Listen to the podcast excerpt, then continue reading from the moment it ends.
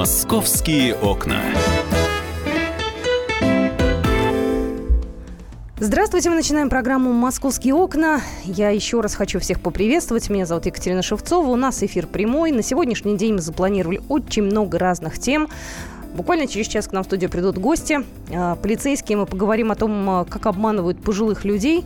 Они, на самом деле, одни из самых незащищенных а, категорий населения у нас, и они часто становятся жертвами мошенников. Так вот, как уберечь своих пожилых родственников, об этом у нас пойдет разговор буквально через час. Ну, а в этом часе мы поговорим о другом совершенно явлении. Хочу сразу сказать, сегодня 25 мая, Всемирный день памяти потерявшихся детей.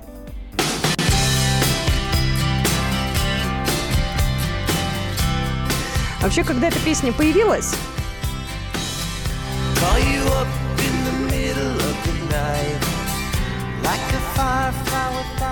Все, увели песню, да? Я сейчас к звукорежиссеру обращаюсь. Еще чуть потише давай чтобы мне по ушам не било. Так вот, когда эта песня только появилась, это были 90-е годы, и такое явление, как э, э, дети, ушедшие из дома, у нас, по крайней мере, в стране не было столь массовым. Давай так, даже об этом особо не говорили. Вот именно, что не говорили. Дина Карпицкая да. у нас сегодня да, в студии. Всем здравствуйте. Специальный корреспондент «Комсомольской правды». Так вот, я вернусь. В 90-е годы у нас в стране об этом не говорили. У нас не публиковали фотографии детей, которые потерялись. Вообще у нас старались это явление замалчивать.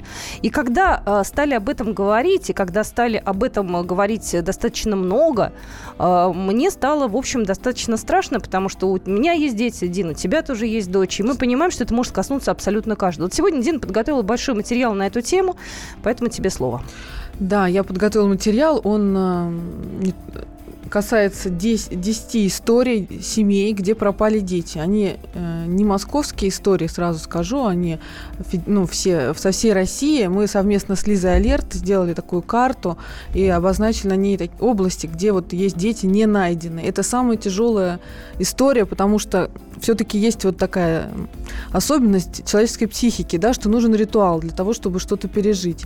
И даже когда ну, страшно произносить эти слова, но когда вот самый печальный итог, но у родителей есть возможность проститься с ребенком, э, как-то это пережить, погоревать, вот все эти поминки, это все нужно людям.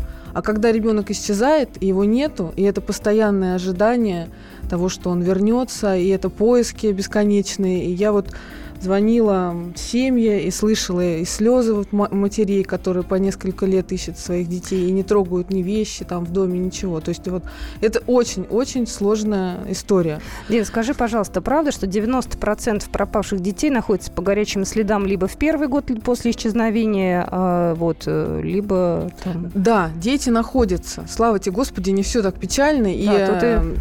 сейчас мы сразу, сразу о таких самых тяжелых историях, но тем не менее, даже даже если взять статистику московскую за прошлый год, вот пропало 1400 детей, то есть поступило столько заявлений о пропаже.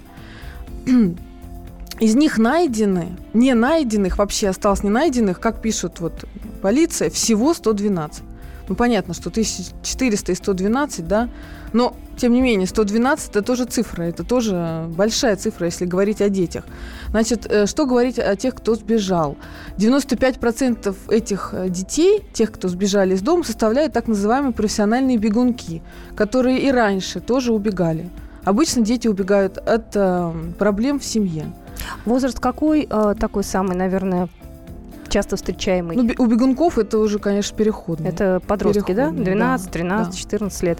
А бегут они в основном куда? Знаешь, вот давно-давно еще там, когда были беспризорники, они бежали все в теплые страны, да, в теплые какие-то регионы. Нет, ну не в Африку, почему? Они бежали в Ялту, я не знаю, на Кавказ, а Давай есть э, спросим Сочи. у руководителя отряда Лиза Алерт. Они ищут этих детей, и они вот очень хорошо знают, куда они бегут. Здравствуйте, Григорий. Так, давайте представим, да, Григорий Сергеев у нас на связи, руководитель отряда Лиза Алерт. Григорий, скажите, пожалуйста, куда чаще всего сейчас дети убегают? У них же наверняка есть какая-то цель.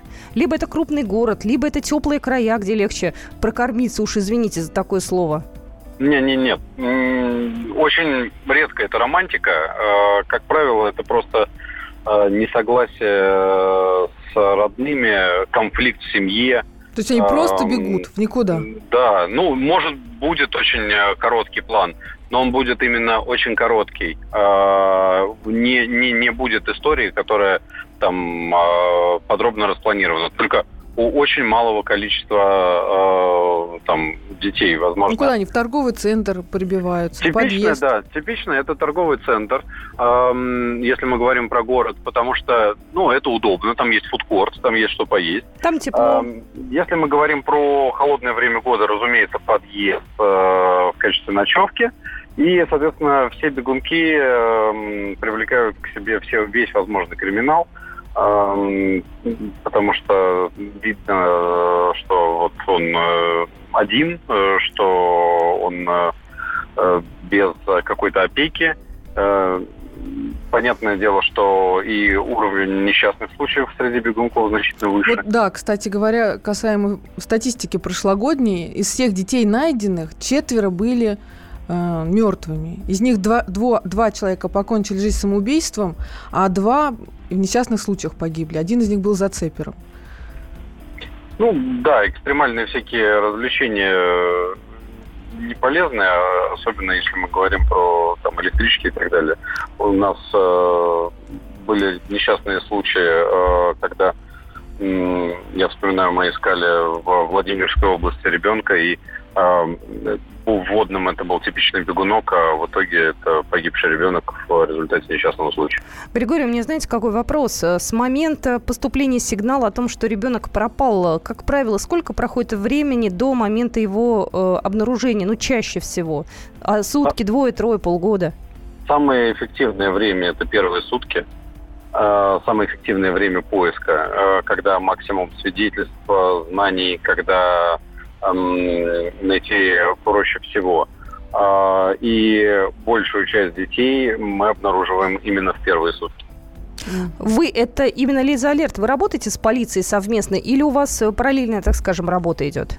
Мы пытаемся взаимодействовать на каждом поиске. Э, в том случае, когда полиция активно занимается поиском, мы очень рады взаимодействию и стараемся это делать. Если говорить там про Москву и область, это регулярная история. А скажи, Григорий, пожалуйста, а какая вот особенность Москвы? У нас, я так понимаю, что есть все-таки какие-то особенности, как в большом городе. Дети теряются в торговых центрах, например, да, э, убегают из-за чего-то, может, особенного здесь. Может, и друзей здесь больше, и возможности где-то переночевать. Типичная особенность Москвы – развитая транспортная сеть, возможность э, перемещения – Э, что добавляет нам сложности, потому что ребенок может пропасть в одной локации, а оказаться совершенно в другой локации. Эм, к этому всему добавляется огромное количество людей, соответственно, очень развитые социальные связи могут быть по сравнению с э, малыми городами. Э, поэтому здесь у нас специфика такая. Все то же самое, как везде, только сложнее. Знаете, я понимаю, что родители, как правило, оказавшись в ситуации, когда ребенок потерялся, они э, в растерянном состоянии. Что конкретно нужно делать? И в какой момент уже нужно заявлять в полицию? Не надо ждать ничего. Заявлять в полицию нужно сразу. А, любой родитель должен понимать в каждую единицу времени, где сейчас находится ребенок. А, это такое базовое знание для каждого родителя, где сейчас ваш ребенок. В том случае, если есть э, испуг, подозрение на то, что что-то пошло не так, э, первое действие – это круг знакомых, прозвон. Если это действие результата не дает, то 112, полиция, сразу ничего не ждем. Угу. У нас осталась э, буквально минута. В двух словах, какие средства вы используете при поиске детей? Что-то у вас есть такое особенное, что, вот, может быть, слушатели не знают? В двух словах это невозможно. Это огромное количество алгоритмов. А, вот мы сегодня открываем э, выставку на ВДНХ рядом с 62-м павильоном, которая называется «Мозаика», посвященная Дню пропавших детей – где рассказываем про вот эти истории. Ну, если люди придут, мы здесь расскажем. А в двух словах, это, это огромные методики, которые мы 7 лет придумывали, постоянно совершенствуем. И они там для каждого типа поисков свои, для, для поиска в лесу, для поиска в городе, для поиска бегунка, uh-huh, для поиска uh-huh. ребенка, который потерялся. Спасибо большое, спасибо, спасибо Григорий. Григорий. Да, Сергеев у нас был только что на связи, руководитель отряда Лиза Алерта. А после небольшой паузы мы вернемся в эфир, и Дина нам расскажет историю. Московские окна.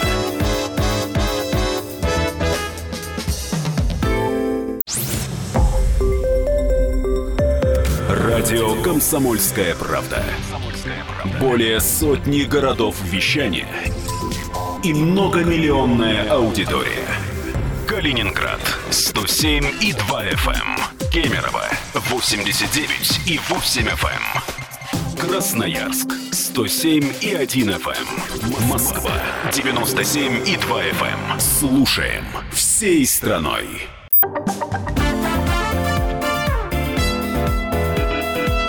Московские окна. Мы продолжаем программу «Московские окна». В студии Дина Карпицкая, корреспондент московского отдела «Комсомольской правды». Я Екатерина Шевцова. И наш э, сегодняшний разговор э, связан с датой сегодняшней. 25 мая отмечает весь мир. Это не только российская история, это мировая уже, так скажем, дата. День памяти пропавших детей.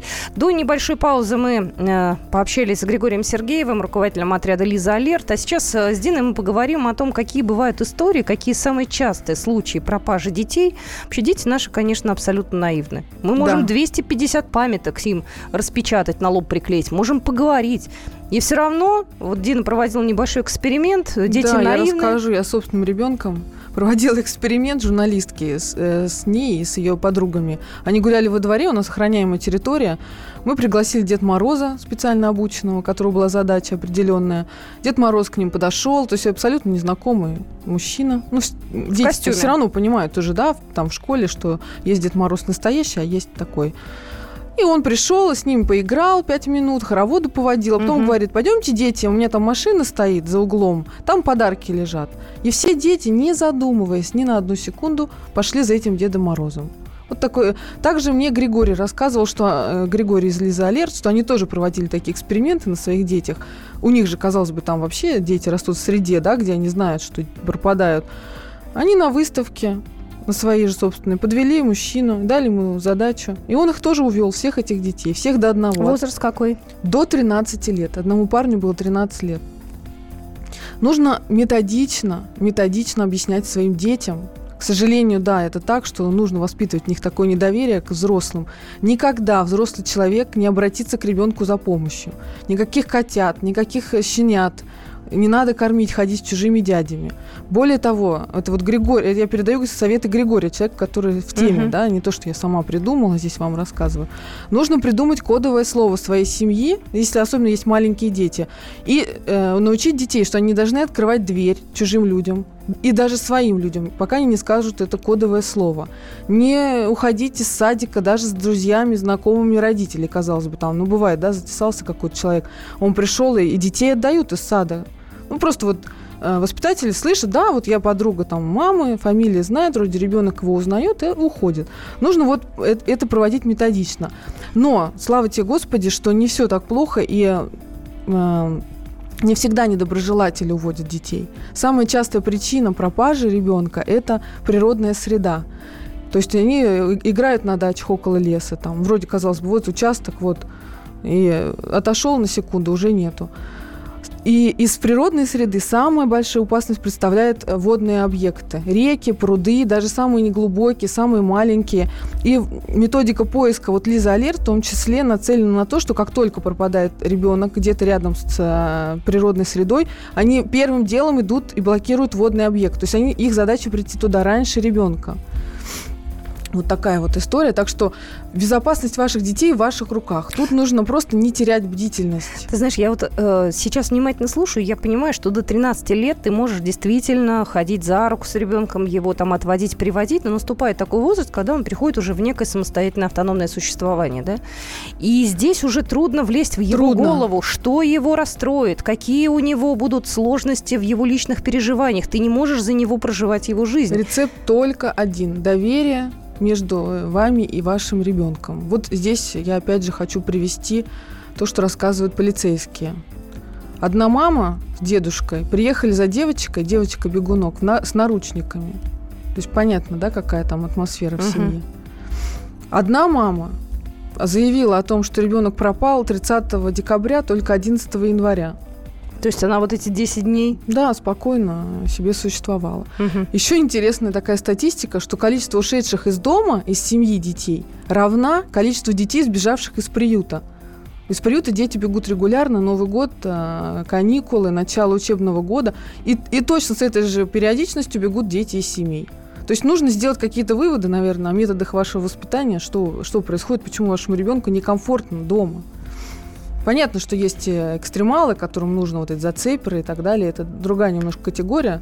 Тут тоже нужно родителям обращать внимание на увлечение своих детей. Что касается истории, то история, ну вот я могу прям зачитать. Девочка Саша Золотова, один год и шесть месяцев. Представляешь, совсем маленькая. Ну да. Частный дом, Свердловская область. Родители сидят дома с гостями, девочка играет во дворе.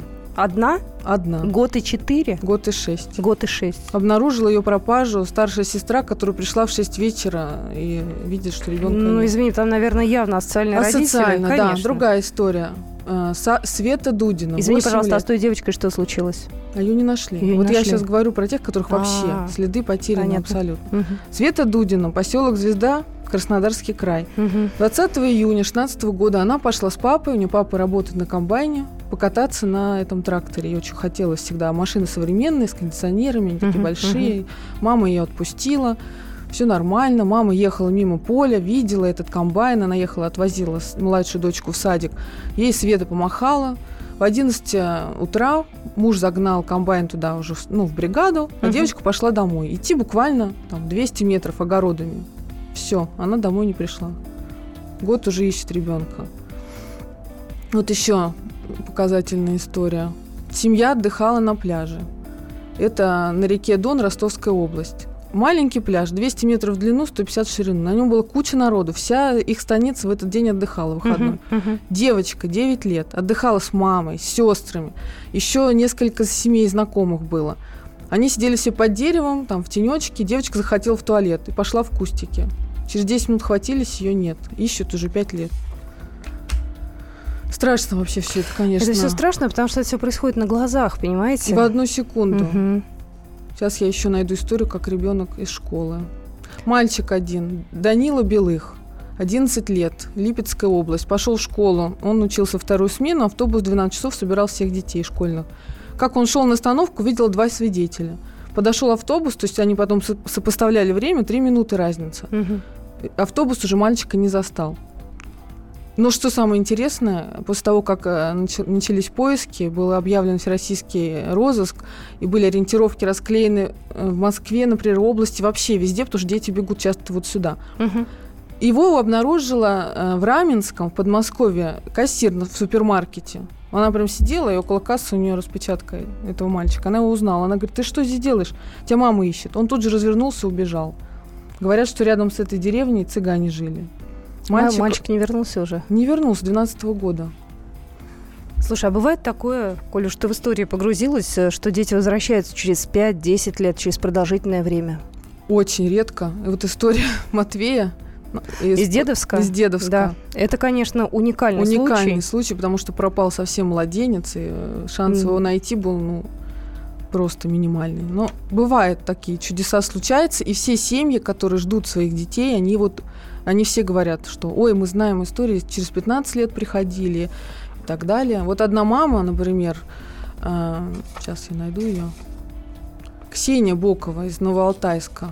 Она шла из школы и буквально вот позвонила бабушке, оставалось ей идти 200 метров, там, перейти через мостик, через маленькую речку. Все, девочку не нашли. Нашли только ее сумку потом, через несколько дней. Мгм. Ну, скорее всего, там речь о похищении. И она говорит, что вот мне просто удобно думать, что моего ребенка где-то в другой семье тоже любят, воспитывают, и что она вот придет. Все-таки ей было 11 лет, когда ее не стало, да, она, она помнит, где она жила. И вот мама говорит, я вот с такой мыслью живу, что она где-то есть, кто-то о ней заботится. Вы можете все эти истории почитать на нашем сайте kp.ru. Сегодня вышла большая заметка. Дина, они с фотографиями, с э, э, данными детей. Вдруг кто-то э, из вас узнает в этих маленьких детях, э, Вы уже знаете, выросших соседей. Там такое же тоже Да, бывает. Хочу обратить ваше внимание именно, что все родители и все волонтеры, и все люди, кто занимается поисками, они просят никогда не проходите мимо. Вот ребенок стоит, на- просит милостыню, грязный, пусть он там какой.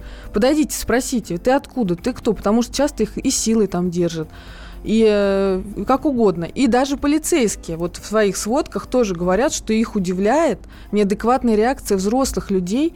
Например, в Москве была история в том году. Из семьи сбежало две девочки, потому что папа там их всех бил, в общем, там тирания была. Стояли замерзшие, плачущие, все им покупали кока-колу, печеньки.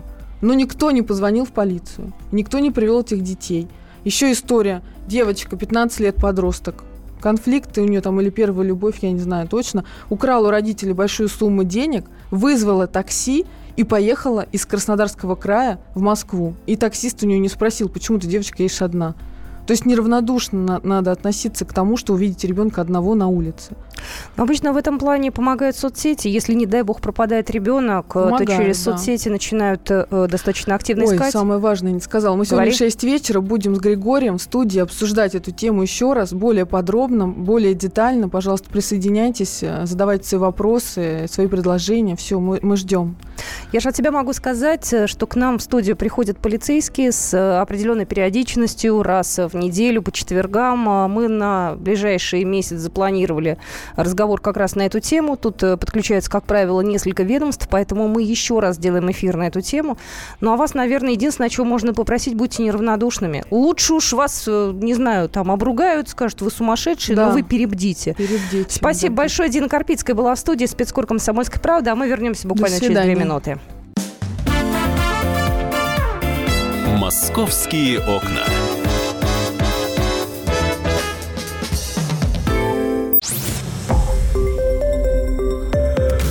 Радио «Комсомольская правда».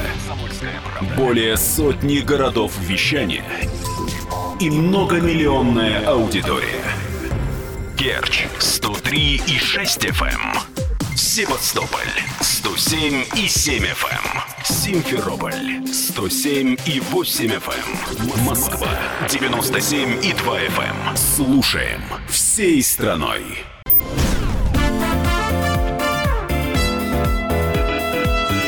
Московские окна. Мы продолжаем нашу программу. Еще раз всем здравствуйте. Меня зовут Екатерина Шевцова. На 25 мая сегодня.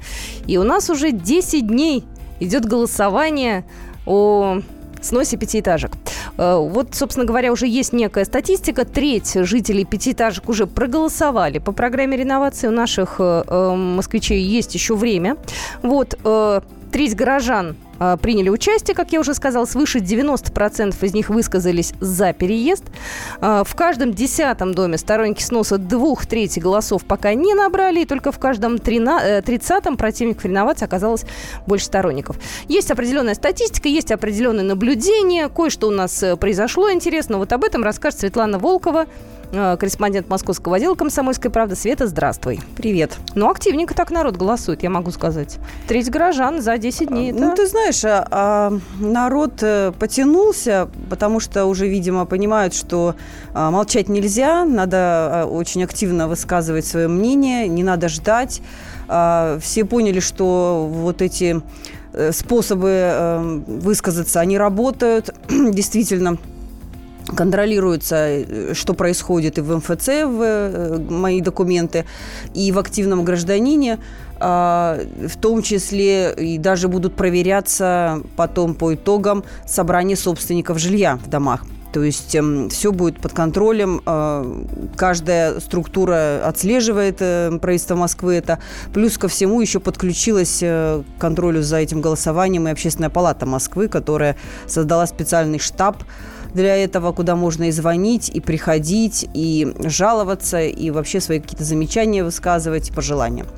А, ну вот уже известно, что даже м, из тех, кто проголосовал, вот из этой трети, а, точно понятно уже, что 18 домов а, просто выпадают из этого списка, поскольку жители этих домов не захотели чтобы их дом участвовал в реновации. А известно, в каких районах эти дома?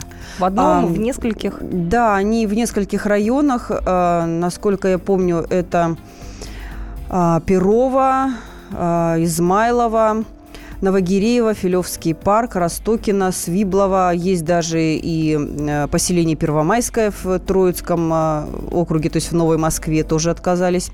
Лосиноостровский, Марфино, Ну, в общем, А, разная да. география. Я думала, знаешь, в одном каком-то районе так локально вышли И сказали, Да, и, нет. кстати говоря, вот в Центральном Мгм. округе ни одного отказника района нет. Э, Их там, те, кто согласился участвовать в реновации, четыре района, остальные заранее еще до начала голосования отказались от этой программы. А, Ну и вот из тех эм, домов, которые сейчас отказались, а, получается, что в них меньше половины вообще от э, всех проголосовавших высказались за реновацию. То есть, э, ну вот э, так единодушно люди отказались вот от этого ремонта, от этого сноса, и теперь их ждет капитальный ремонт домов. То есть так как они были записаны в программе капремонта городской, в те сроки, которые у них были указаны, а, теперь им стоит ждать э, по, по годам, когда и что будут в доме ремонтировать. Сначала отдельно будут крыши, фасады, коммуникации. Ну, то есть теперь у них будет такой долгий процесс э, восстановления своего дома, обновления дома. Ну, они сами за это проголосовали, поэтому я надеюсь, что не вызовет это каких-то отрицательных эмоций. А, Так, Ну- а что у нас с законом-то? Слушай, ведь на этой неделе э, поправки подготовили Дума и А, правительство. да, это федеральный закон. Я напомню еще раз, а, чтобы не путал никто. А, Есть городской закон, который на этой неделе был принят э, буквально на днях э, Московской городской думой. Э, Городской закон о гарантиях э, собственникам жилья и э, тем, кто нежилое, нежилые помещения э, владеет нежилыми помещениями в сносимых домах. А, В городском законе уже прописаны те условия, на которых будут э, сноситься дома, а, то есть а, описывается, какие именно квартиры будут выданы, а, где именно, на каких э, условиях могут люди протестовать, э, если они не согласны, обратиться в суд, и могут ли получить вместо э, недвижимости деньги. Мгм. Все это прописано в городском законе, и сейчас эти же поправки будут вноситься на основе нашего московского закона, федеральный закон. Они уже составлены, желающие могут э, залезть на сайт Государственной Думы Российской Федерации и посмотреть огромный, совершенно безумно огромный документ, полистать его, почитать, в какие именно пункты и какие именно поправки вносятся. Там достаточно подробно все написано. Ну, они, конечно, большей части будут касаться тех замечаний, которые уже прозвучали и во время митинга в Москве, и а, при общении а, москвичей с э, мэром, а, с его заместителями, с главами управ, с префектами. То есть вот эти все встречи, где люди высказывали свое недовольство, свои какие-то конкретные э, предложения, как можно поменять закон, все это было учтено, и теперь это вносится в поправках, и они будут скоро обсуждаться уже. Ты знаешь, такой важный момент практически. Мы же обсуждаем э, здесь в кулуарах, да, переселение, да, у нас есть люди, которые живут в пятиэтажках, и некоторые даже сейчас едут, слушают э, нашу радиостанцию. Э, Как лучше поступить? Э, Проголосовать за или промолчать? Если ты промолчишь, твой голос все равно зачтется за. Да? То есть некоторые люди считают как, ну зачем мне лишний раз идти, если я и так, в общем-то, попаду в список проголосовавших. Вот лучше пойти все-таки в МФЦ, там, не знаю, выйти на активный гражданин, выразить свою позицию или нет?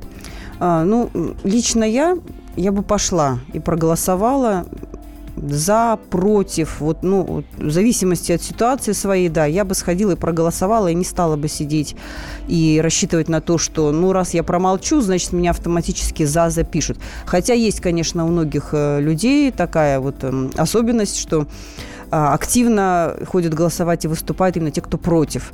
А те, кто, в общем-то, совсем согласны, они как-то не напрягаются. Ну, тут особого напряжения я не вижу. Э, Зайти на активный гражданин, это вообще никуда ходить не надо.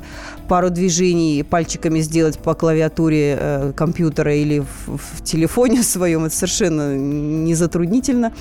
А, и то же самое в МФЦ. Можно зайти в любой МФЦ, да, хоть он рядом с вашей работой, если он там рядом у вас и вам удобно. По дороге домой, там, ваш, который рядом с домом, ближайший, к которому вы относитесь, тоже это не составляет никакого труда.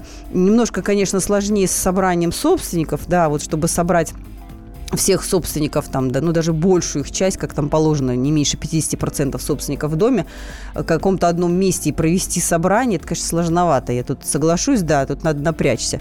Но при желании, если вы хотите, э, и вы уверены, что определенное у вас уже мнение сложилось, и вам надо, чтобы оно было каким-то образом зафиксировано, а, и вы не верите ни активному гражданину, ни центру «Мои документы», вот, ну, не верите, вы не хотите там – ну, собирайте тогда собрания.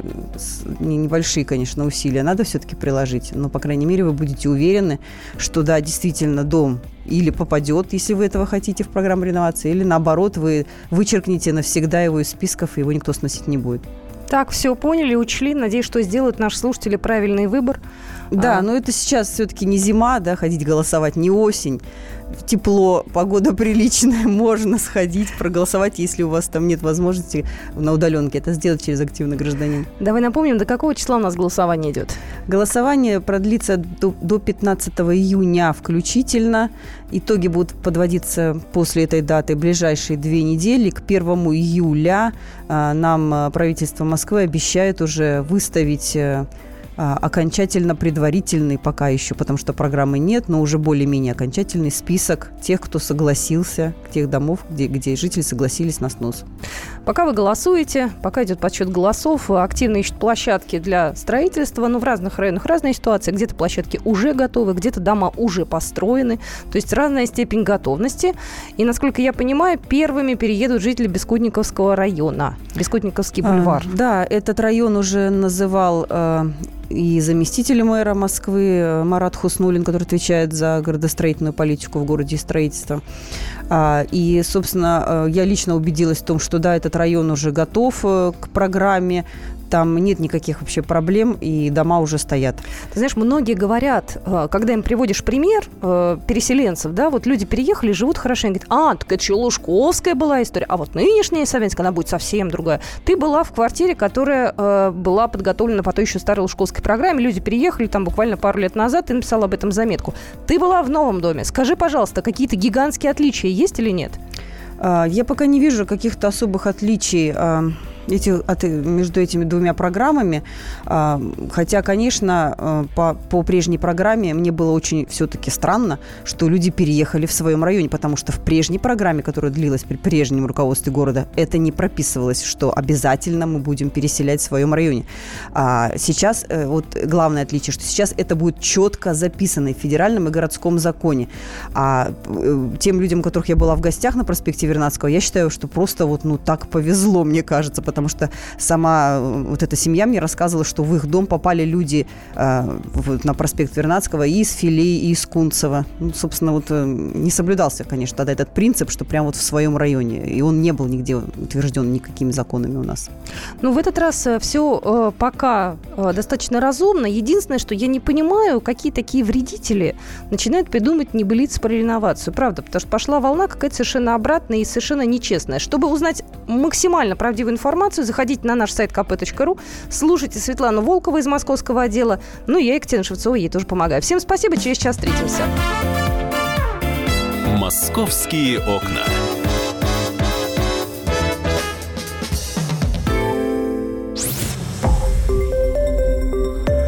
Радио «Комсомольская правда». Более сотни городов вещания и многомиллионная аудитория. Хабаровск. 88 и 3 FM. Эм. Челябинск 95 и 3 FM. Эм. Барнаул 106 и 8 FM. Эм. Москва 97 и 2 FM. Слушаем всей страной.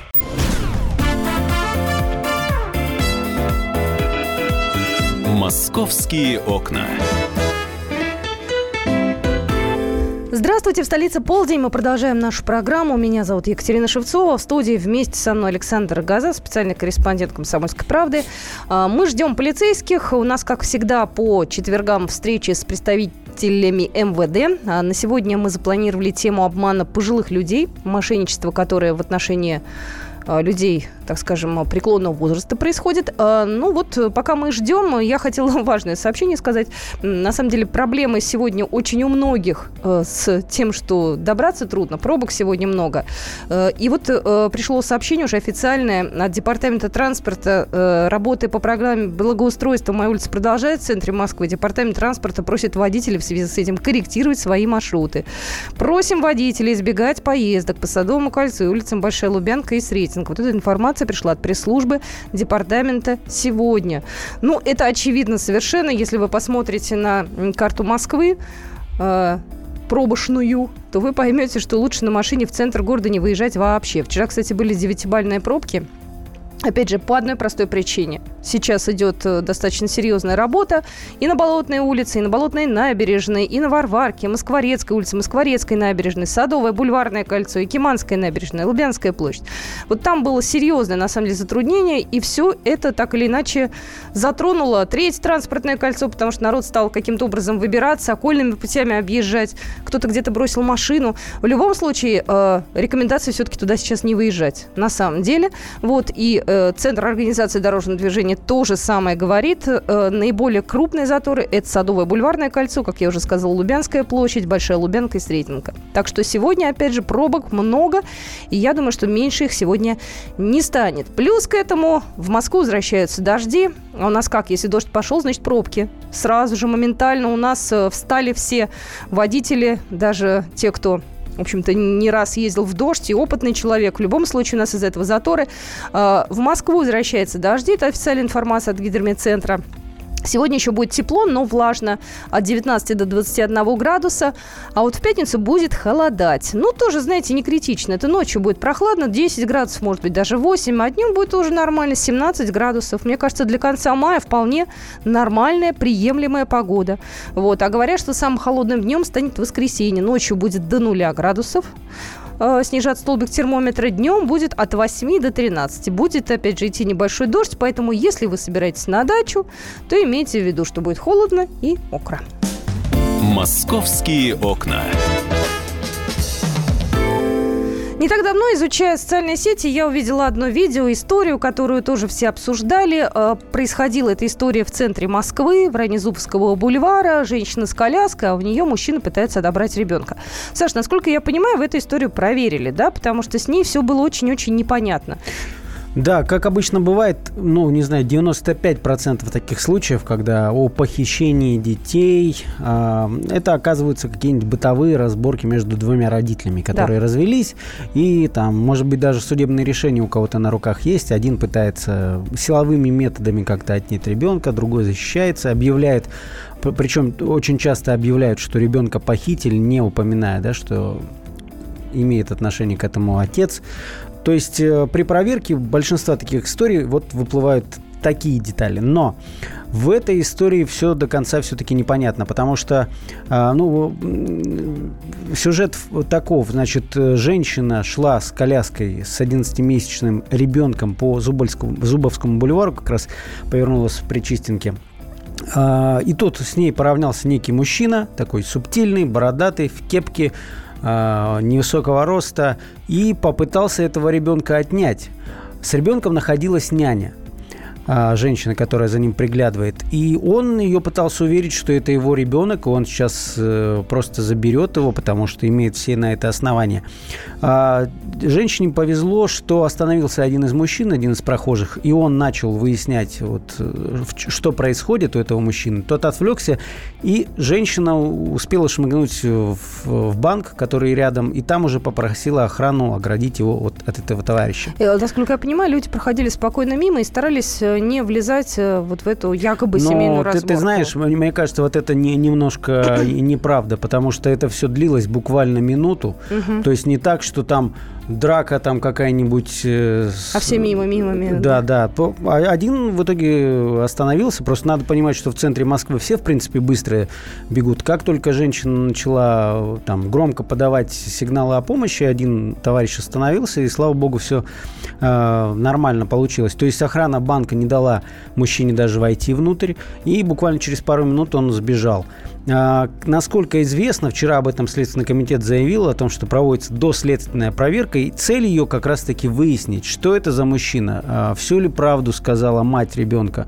А, понятно, что забирать э, ребенка даже э, там разведенный родитель не, не имеет права, но тем не менее, когда вот в судебную плоскость они там э, входят, надо, конечно, разбираться во всех этих историях.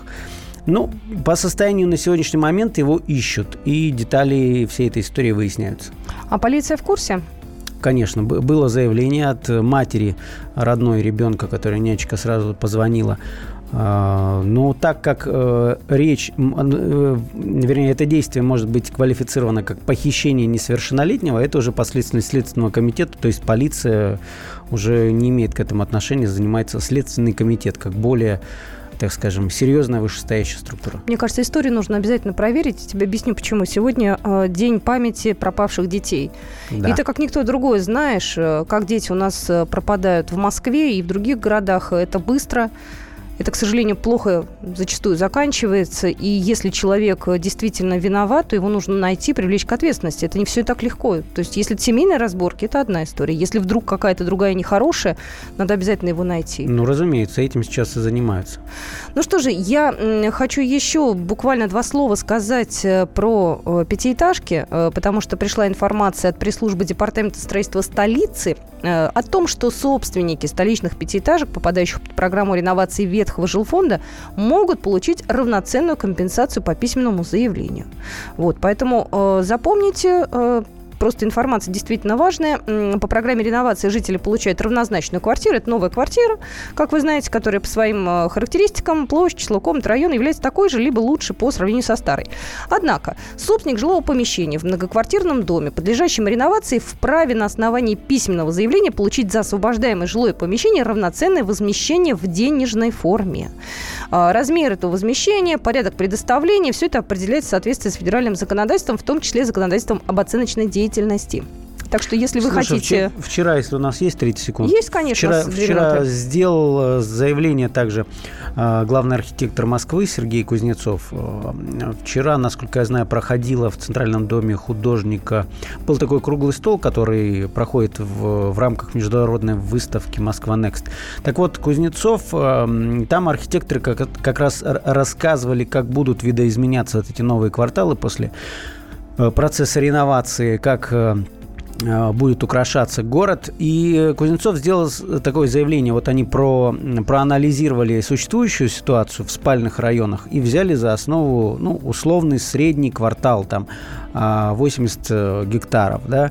А сейчас вот они, это подтверждает аэрофотосъемка, сейчас вот на такой площади где-то 1300 автомобилей находится. И зачастую парковки не оборудованы, просто бросили, где и, было приткнуться. И, и подземных гаражей, естественно, нет. Вот, да, 1300 автомобилей. Угу. И э, по словам Кузнецова, когда вот рено, реновация пройдет, когда они построят дома уже по новым э, стандартам и э, инфраструктуру, и всю вообще территорию распланируют по-новому, по уму, что называется, да, по, по современным требованиям, тогда вместо 1300 практически в два раза увеличится количество парковочных мест. Такое заявление сделал Сергей Кузнецов, напомню, главный архитектор Москвы. Ну, кстати, если мы возьмем сейчас новые дома, э, тема реновации, то тема парковок, она самая больная, потому что люди, естественно, переезжая в квартирный дом, там 20-этажный. Конечно. Естественно, они должны где-то ставить машины. Другой момент, вот эти парковки, о которых ты сказал, наверняка же часть будет подземными и будет продаваться либо сдаваться в аренду. То есть это будет не бесплатно. Но, тем не менее, тем не менее, эффективное использование территории. Посмотрим, как это будет на практике. В любом случае, жители активно голосуют. Еще раз напоминаю, э, есть у нас уже 18 домов, которые проголосовали против сноса в рамках программы реновации. Мы об этом обязательно расскажем еще раз. Ну и мы изо всех сил ждем наших полицейских в гостях. Буквально через три минуты, я надеюсь, мы встретимся.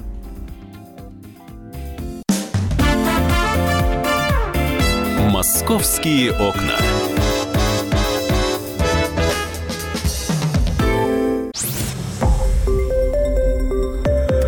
Радио «Комсомольская правда».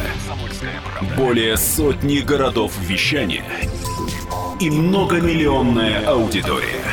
Хабаровск. 88 и 3 FM. Тюмень 99 и 6 FM. Кемерово 89 и 8 FM. Москва 97 и 2 FM. Слушаем всей страной.